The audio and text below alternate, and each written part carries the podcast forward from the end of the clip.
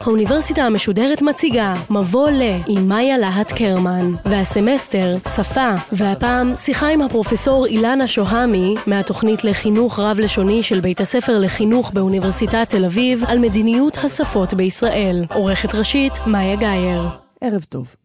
למראית עין, השפות שאנחנו לומדים בבית הספר, שאנחנו קוראים בשלטים או שאנחנו שומעים בפרסומות, היו שם מאז ומעולם, ולא נראה שיש הרבה מה להגיד על זה. אבל מסתבר שמאחורי השפות שמקיפות אותנו יש הרבה כוחות ומתחים. חברתיים, תרבותיים, פוליטיים כמובן. קוראים לזה מדיניות לשונית, והיא זו שמכתיבה אילו שפות אנחנו נשמע ונקרא ואילו לא. אז אחרי שדיברנו בשבוע שעבר על המקרה המיוחד של תחיית העברית, הגיע הזמן לצלול לסוגיות הלשוניות המורכבות, שנובעות מהמאפיינים הרב-לשוניים והרב-תרבותיים של החברה הישראלית, שבה התערבבו כמובן העברית, הערבית, הרוסית, שפות מהגרים נוספות, והרשימה עוד מתארכת. על כל אלה נדבר עם הפרופסור אילנה שוהמי, מהתוכנית לחינוך רב-לשוני של בית הספר לחינוך באוניברסיטת תל אביב. שלום לך. שלום. בואי נתחיל ונשאל, מה פירוש המושג מדיניות לשונית? מדיניות לשונית אה, הוא ענף של הסוציו-בלשנות, שבוחן כיצד מתכננים ומנהלים את השימוש בשפות. זאת אומרת, מדיניות לשונית משמעה החלטות בנוגע לשאלה באילו שפות יש להשתמש בחינוך ובחברה, שנקבעת בשורה של חוקים או מסמכים רשמיים של המדינה. עכשיו, שפות רשמיות הן השפות שהמדינה מכירה בהן כבעלות מעמד מועדף. עכשיו, המושג מדיניות לשונית בעצם נגזר מהרעיון של תכנון לשוני. כי בעיקר בתקופת המדינות הלאום, ההחלטה הייתה שמדינות צריכות שתהיה להן שפה רשמית שלהן. התכנון היה שכל אנשי המדינה ידברו אותה שפה.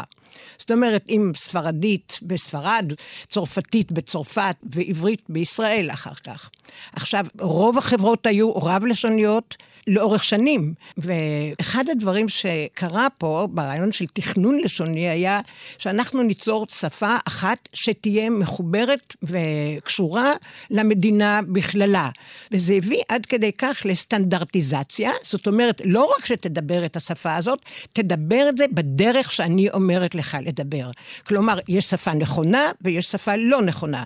יש מבטא נכון ויש מבטא לא נכון. ובעצם אפשר לראות שעד היום ה-social social engineering של שפה מתקיים גם. יש לנו אקדמיות שקובעות איך בדיוק נדבר, יש לנו בתי ספר שאומרים לך שזאת שגיאה או זאת לא שגיאה. עכשיו, למה זה כל כך חשוב העניין של שפות? כי בעצם השפות נותנות אינדיקציה של שייכות. זאת אומרת, מדיניות לשונית אומרת שהמדינה קובעת שפה מסוימת, ואז אם אני קטלונית בברצלונה, אבל שייכת לספרד, והמדיניות הלשונית של ספרד אומרת שאני צריכה לדבר ספרדית, מה זה אומר לגביי כקבוצה? כקבוצה זה אומר שאת מודרת מהשפה שאותה את מכירה, ויש הרבה אנשים שגרים בקטלוניה ולא יודעים ספרדית גם, מפני שזאת שפה שמתקיימת בתוך עצמה. הם נאלצים ללמוד ספרדית כשפה נוספת, ובעצם אפשר לומר היום שמדיניות ה-Spanish only, היא אומרת בעצם שאני יכולה ללמוד בקטלנית, אבל הקבוצות האחרות שדוברות שפות אחרות, אם זה הבסקים, שלומדים גם ספרדית וגם בסקית, ויש פה דעות שונות, אבל המדיניות אומרת שספרדית היא לא השפה המרכזית שלך באזורים האלה. כמובן, יש הרבה התנגדויות, גם בתוך המדינות עצמם, להשתמש רק בשפה הזאת. יחד עם זה, יש הרבה כוחות פנימיים חזקים, שהם בעצם אומרים, אנחנו רוצים לדבר את השפה שלנו, יחד עם זה, אנחנו לא רוצים להתנתק לגמרי מספרד. כלומר, יש פה תביעה לזכויות שקשורות לשפה, ובמובן הזה, לצדק לשוני? אה, גם לצדק לשוני, במובן הזה, אלה השפות שלנו, אלו השפות שאנחנו מרגישים גאים בהן, יש לנו היסטוריה עם השפות האלה. ברגע שאני לא יכולה להשתמש בשפות האלו כשפות ההוראה בבית ספר, אני מופלית. ובעצם אפשר לומר היום שספרד במידה גדולה היא מדינה מפוצלת במובן הזה של שפה, ואנשים שלא מדברים את השפות האלה מרגישים שהם לא שייכים למדינה.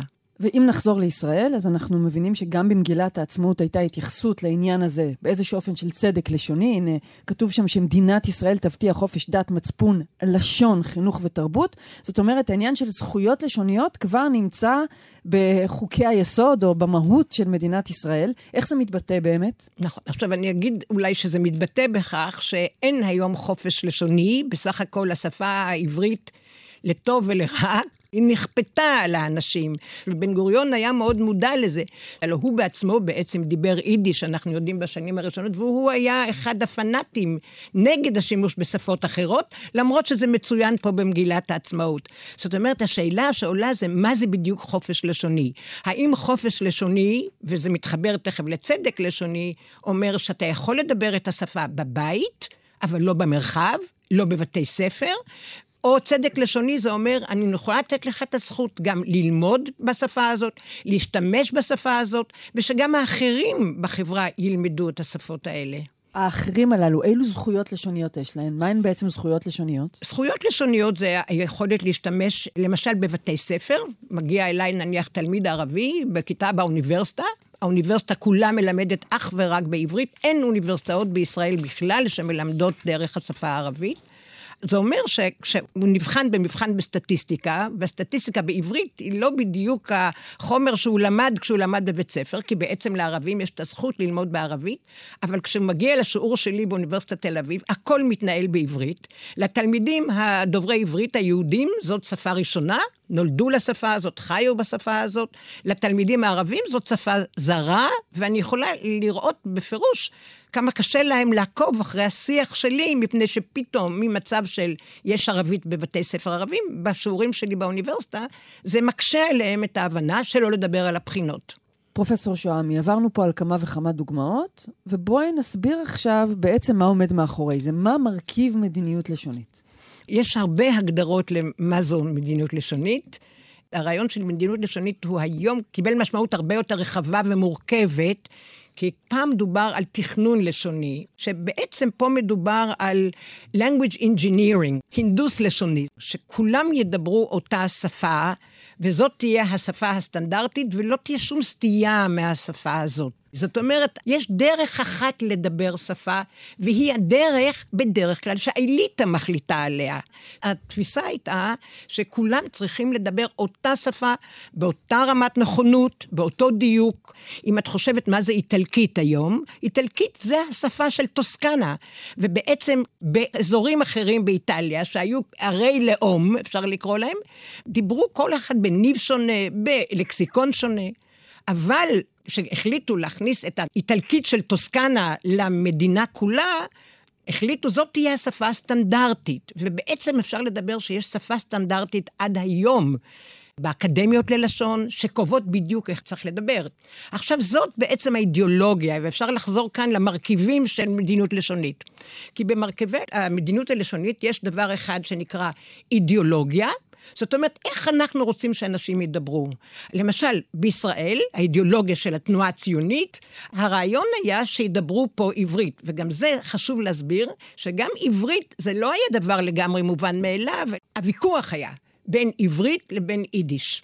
ובעצם על חודו של קול החליטו ללכת על העברית, שזו הייתה החלטה כנראה צודקת, כי יותר שוויונית, כי הרבה אנשים לא דיברו עברית, כאילו היו בוחרים יידיש, הייתה פה איזו אפליה. על כל פנים, האידיאולוגיה, וזה המרכיב המרכזי של מדיניות לשונית היום, היא עדיין קשורה לתכנון הלשוני. זאת אומרת, אנחנו רוצים שיהיה משהו, יש לנו חלומות שהעברית תהיה השפה המרכזית, ועברית בצורה מסוימת, ואנחנו זוכרים עוד מהבית ספר את הדברים של ודייק, ככה צריך לדבר. עכשיו, זה המרכיב הראשון, האידיאולוגיה של שפה. בישראל העברית היא השפה האידיאלית ברמה של האידיאולוגיה של בליפס, של אמונות. ושפות יהודיות לא מוזכרות בכלל. בנוסף לזה יש חלקים אחרים. למשל, חלק אחד זה מה באמת קורה בשטח. אתה יכול לקבוע איזה אידיאולוגיה שאתה לא רוצה, אתה יכול לקבוע מדיניות מסוימת, אבל אנשים לא ידברו אותה דווקא. נניח בגרמניה, שכולם צריכים לדבר גרמנית, או באירופה, מזרח אירופה, שידברו פולנית כשפה הלאומית. אבל הרבה אנשים לא דיברו, הם המשיכו לדבר יידיש, כמו בהרבה מקומות אחרים. אני רואה אצלי בבית, למרות שזה היה עברית, עברית, הסבתא שלי המשיכה לדבר יידיש עד יום מותה. זאת אומרת, העניין של מה באמת קורה בשטח, זה אחד המרכיבים האחרים של מדיניות לשונית.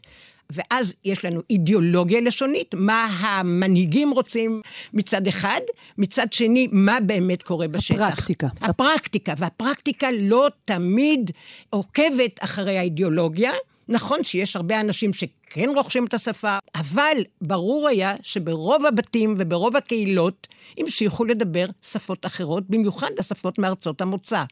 אז יש לנו אידיאולוגיה ויש פרקטיס, והיום בתוך מדיניות לשונית, אומר פרופסור ספולסקי וגם אני בספר שכתבנו על The Languages of Israel, Ideology, Policy ו-Practice, שם אנחנו מדברים על הפער הזה בין מה צריך להיות לבין מה קורה באמת. עכשיו, בתוך זה, הקומפוננטה השלישית היא הניהול. בואו ננהל את זה ככה, שאנחנו יכולים לתת מדיניות למשל רב-לשונית. גם תוכל להשתמש בשפות שאתה מדבר בבית, וגם אני אקבע מדיניות שכל בתי הספר ילמדו רק בעברית. זאת אומרת, זה המאבק, וזה בעצם המשא ומתן שאמור לקרות.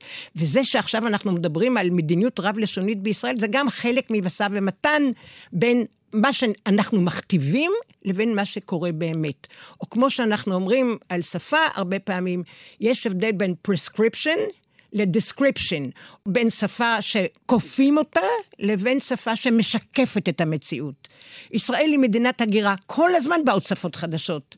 זאת אומרת, הרב-לשונית קיימת, ואנחנו לא רוצים לחסל אותה. כיצד נוכל לקיים מדיניות לשונית שהיא לא רק מוכתבת, אלא היא גם משקפת. כלומר, המדינה גם יכולה בתוך הניהול הזה להגיד, מעבר לאידיאולוגיה, אני צריכה לנהל פה אוכלוסייה, לנהל בחינות בגרות, נכון. לנהל שלטים נכון, בכבישים נכון. וכולי, אז אני צריכה להחליט מה תהיינה השפות נכון, השולטות במדינה? נכון. מהי באמת מדיניות השפה בישראל? מדיניות השפה בישראל עדיין, היא מדובר רק על ערבית ועברית. כמובן, אלה שתי השפות שנשארו עוד מימי המנדט, כשהיו שלוש שפות, ובשנת 50 בעצם הורידו את האנגלית, מפני שאמרו שהאנגלית היא השפה של המנדט של הכובש הבריטי ולא רוצים אותה יותר. וזה קצת אבסורד, כי דווקא היום, מה קורה בבתי ספר? ערבית כמעט ולא נלמדת, ואנגלית, שהיא לא רשמית, היא נלמדת בכל מקום. וכתובה על כל השלטים כמובן. לא כל השלטים, אבל הרבה, הרבה מהשלטים. שלטים, כן, כן, כי יש לנו בעצם מחקר שבדק איזה שפות יש בשילוט בישראל.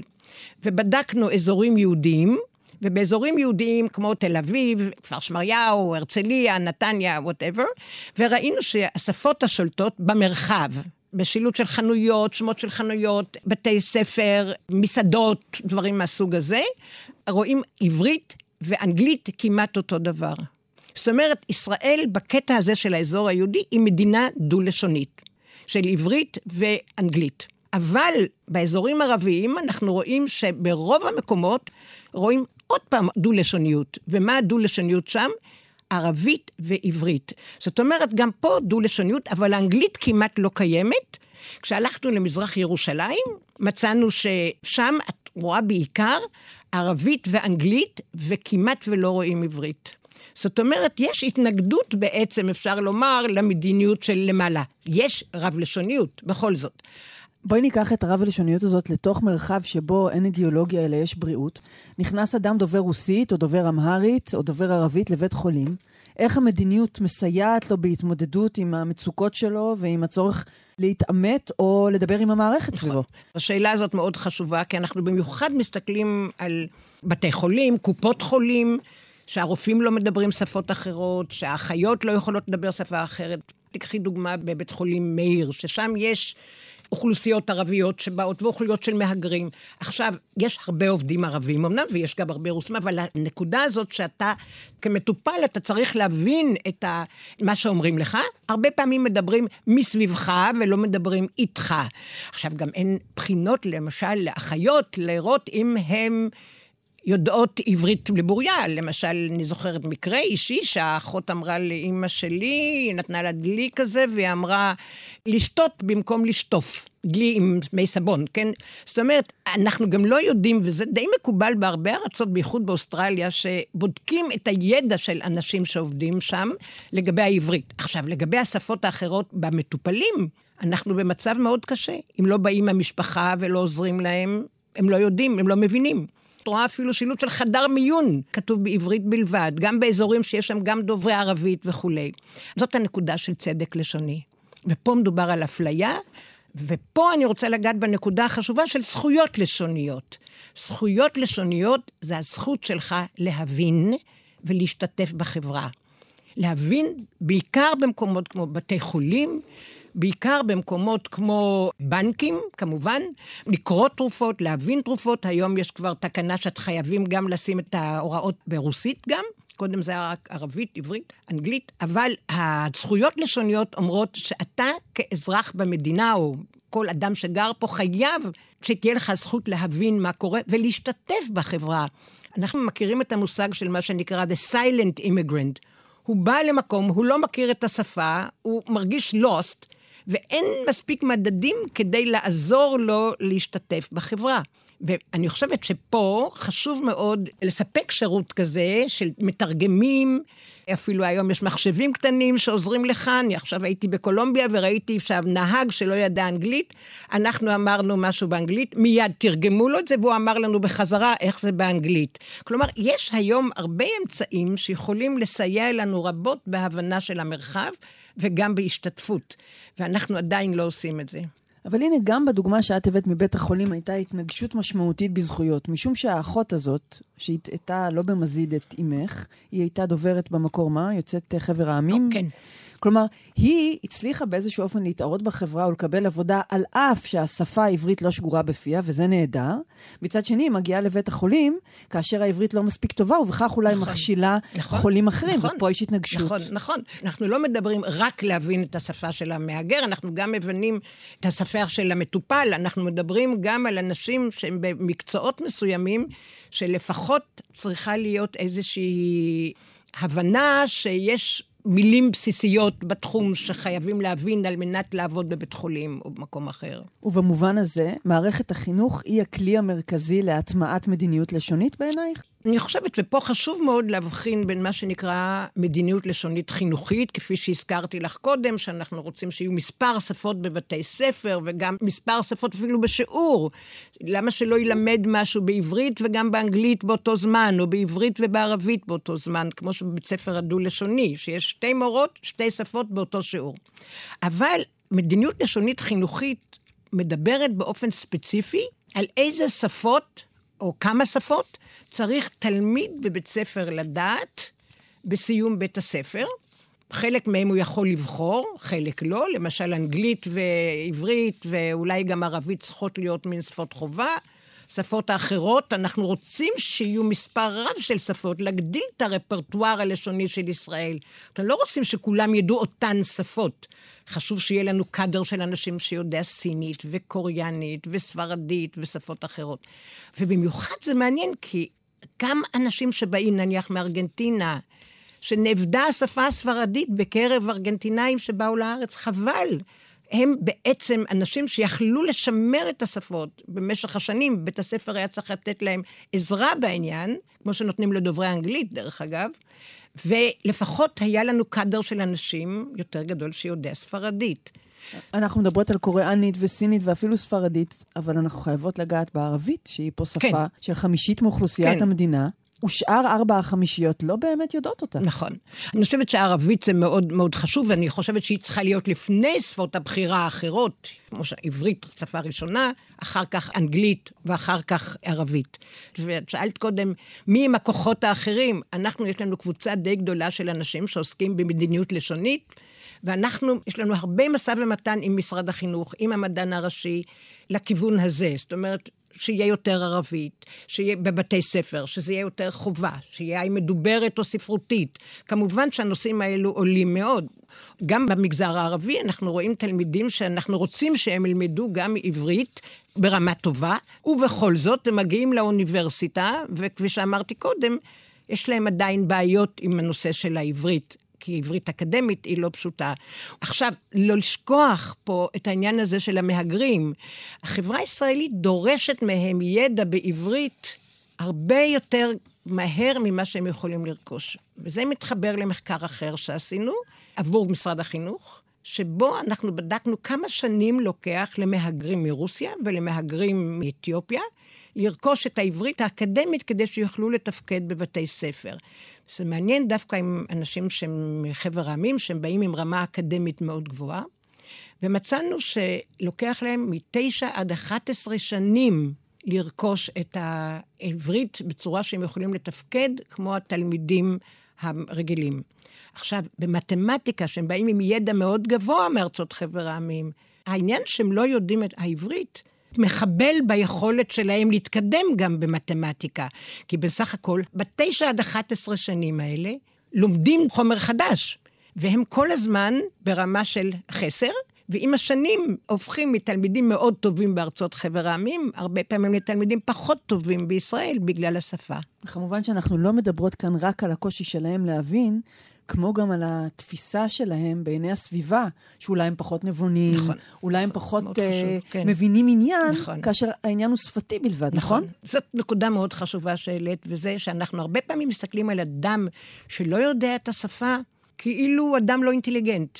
ואנחנו כולנו מכירים את זה, איך אנחנו נשמעים בשפות שאנחנו לא מכירים, ולא יכולים להביע את עצמנו בצורה מקסימלית. ודואגים, תגיד, מה הוא חושב עליי, או מה היא חושבת עליי שאני לא מסוגלת להיות מדויקת, או להרחיב את הדעות שאני שלי. שאני עילגת. שאני עילגת, כן. בדיוק. עכשיו, עם האתיופים, זה כמובן סיפור בפני עצמו, אבל זה לוקח הרבה יותר שנים, והדור הראשון לעולם לא מגיע להישגים כמו של הדוברים. את מעלה פה סוגיות ובעיות קשות, והשאלה היא אם בכלל אפשר לפתור אותן. אפשר להגיד שהיו מספר ועדות אה, במשך השנים. ב-96 הוקמה ועדה בעקבות יוזמה שלי ושל פרופסור ספולסקי לשנות את המדיניות, והוחלט באמת לחשוב על מדיניות רב-לשונית בישראל. ופרופסור ספולסקי ואנוכי התבקשנו לכתוב מדיניות כזאת. והעלינו מדיניות שנקראת שלוש פלוס, שאומר שילד דובר עברית ילמד גם אה, אנגלית, אה, ערבית ושפה נוספת, זה הפלוס. וילד שהוא תלמיד ערבי ילמד ערבית, שני הסוגים של הערבית, ערבית מדוברת וערבית ספרותית, ועברית ואנגלית. ואכן היום אנחנו יודעים שבעצם שלוש שפות האלו נלמדות במגזר הערבי.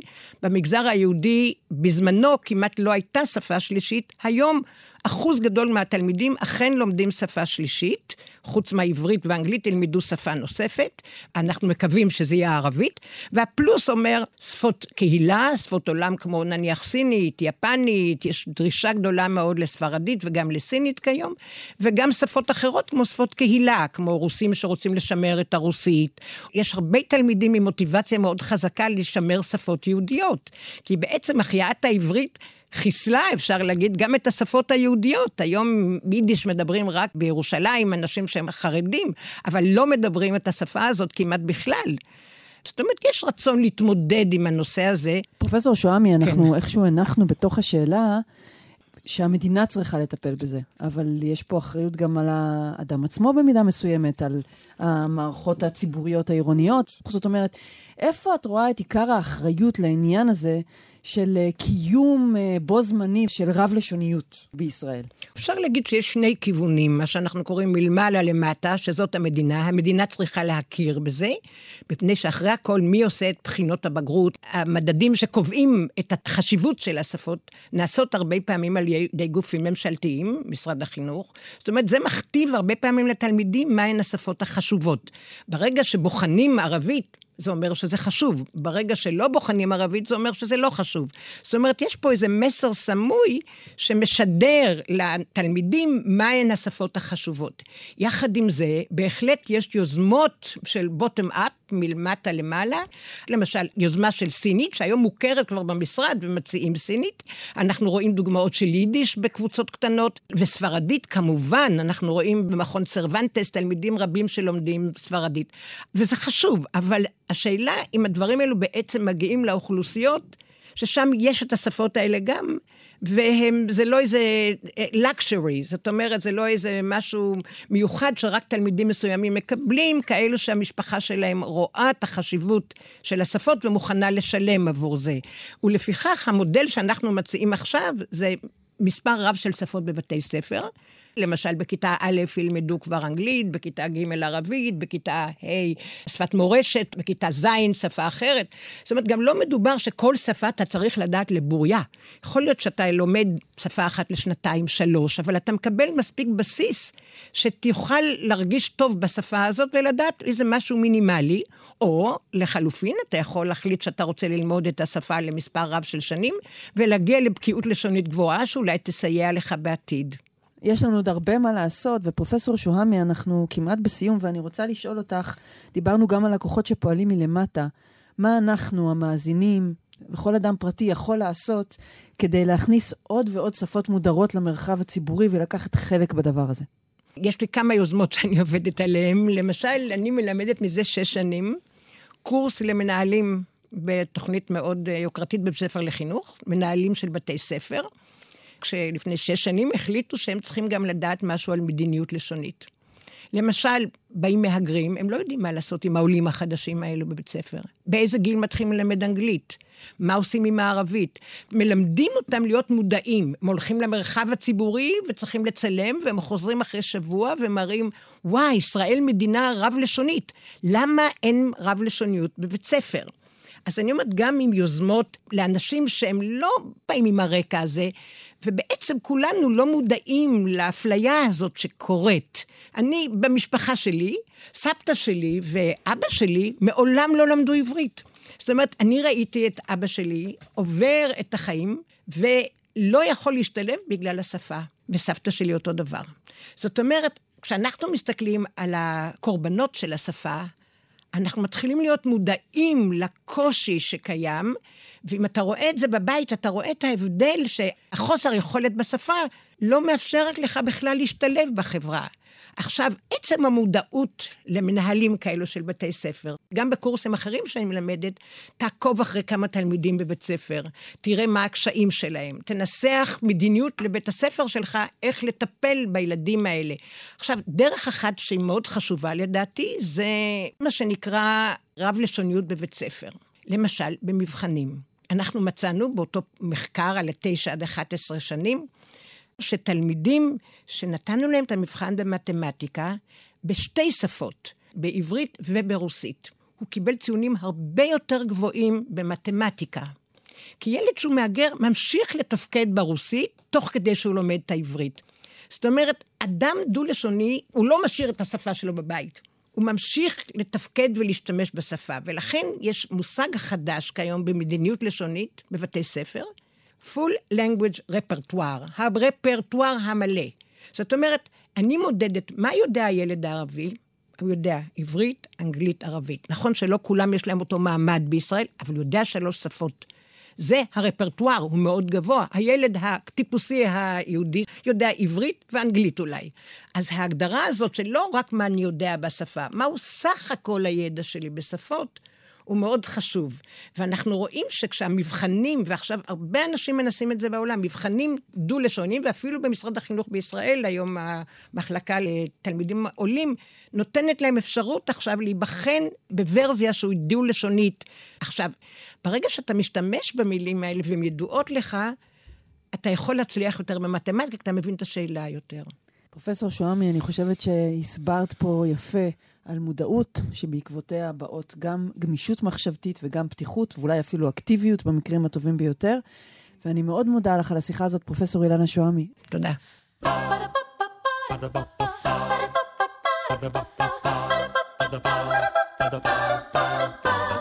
האוניברסיטה המשודרת מבוא ל. מאיה להט קרמן שוחחה עם הפרופסור אילנה שוהמי מהתוכנית לחינוך רב-לשוני של בית הספר לחינוך באוניברסיטת תל אביב על מדיניות השפות בישראל. עורכת ראשית מאיה גאייר. עורכות ומפיקות יובל שילר ומיקה נחטיילר. עורך הדיגיטל עירד עצמון שמייר. האוניברסיטה המשודרת בכל זמן שתרצו באתר וביישומון של גל"צ וגם בדף הפייסבוק של האוניברסיטה המשודרת.